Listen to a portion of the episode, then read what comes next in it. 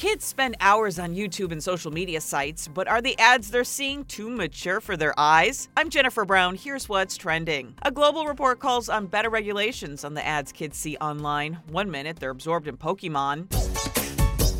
And the next, they're watching commercials that promote fast food, booze, and even tobacco products. Well, we have a vaping problem here in the U.S. In countries like Brazil, China, and India, two thirds of young kids could identify at least one cigarette brand logo. Yikes. Donnie Wahlberg says she was his first crush. The elevator's probably stuck on the Ja'Net DuBois, she played Willona Woods on the 1970s show Good Times. She also sang and co wrote the theme for The Jeffersons.